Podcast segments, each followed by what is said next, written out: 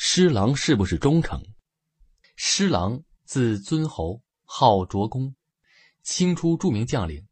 施琅降清后被任命为清军同安副将，不久又被提升为同安总兵、福建水师提督，先后率师驻守同安、海城、厦门，参与清军对郑军的进攻和招抚。由于施琅被郑降清，施琅是一个颇有争议的历史人物。人们对他的认识可谓仁者见仁，智者见智，存在分歧。从小生长在海边的施琅，拥有一身技冠群雄的武功。顺治三年（一六四六年），施琅加入郑成功的抗清队伍，不久成为郑成功旗下最为得力的骁将。早年时的施琅拥有要强的脾气性格，常与郑成功擦出不和的火花。顺治八年（一六五一年）。施琅对郑成功舍水救陆、掠夺军饷的举动提出了异议，引起了彼此间强烈的不满。之后，施琅的部下曾德因犯罪而逃至郑成功处，并在郑军中得以重用。施琅不顾郑成功的意愿，杀了曾德，因而再次得罪郑成功，形成不可调和的矛盾。郑成功下令将施琅父子三人，施琅及父亲施大宣、弟弟施显。逮捕起来，投入大牢。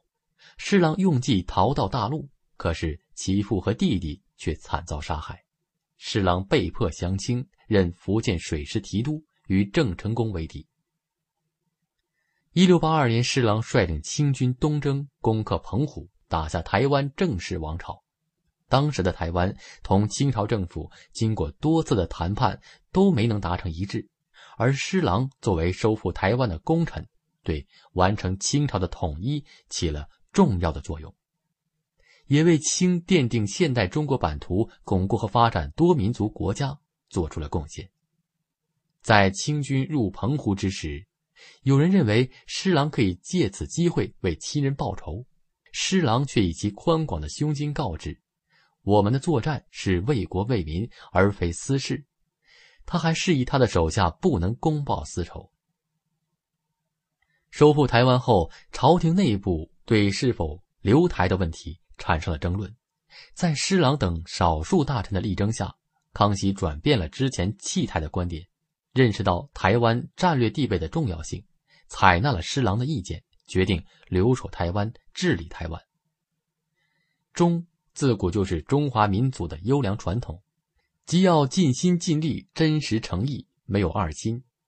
而对辗转于明清的施琅，人们的看法可谓是仁者见仁，智者见智。有人视施琅为叛徒，作为一个臣，他就必定要忠于其主。本是明朝将士的施琅，就得臣服于明朝，臣服于正室，乃至献出生命也在所不辞。台湾本是他的故土，而他却引狼入室，带领着清廷军队攻打台湾，这是对国家的不忠。明清之争乃满汉之争，施琅投身强大的清政府而欺凌弱小的台湾，是对民族的不仁。施琅进攻台湾，打倒郑氏政权，背叛了曾经的君主，是对君主的不义。由此可见，是个十足的汉奸。有人追捧施琅为民族英雄，认为郑成功杀害其父亲和弟弟是不义在先，那么施琅的降清也就不是不忠。而此时，清朝的建立和强大已是不可逆转的趋势。正是坚守的台湾与清政府不再是两个民族、两个帝国之间的斗争，而是关乎国家统一和领土完整的问题。不管是满族还是汉族，都是中华民族的一份子。他收复台湾是从大局出发，从整体的利益出发，他维护了中国大一统的板块，维护了整个中华民族的利益。所以说，施琅是个中国中民的有功之士。也有人认为，评价施琅不能够因为他投靠清军就给他背上叛臣的罪名，而否定其做出的贡献；也不可因为收复台湾而一味将其尊奉为忠义的圣贤，忽视他易主的事实。历史已然逝去，对于施琅的评价，不同的人从不同的角度会得出不同的结果。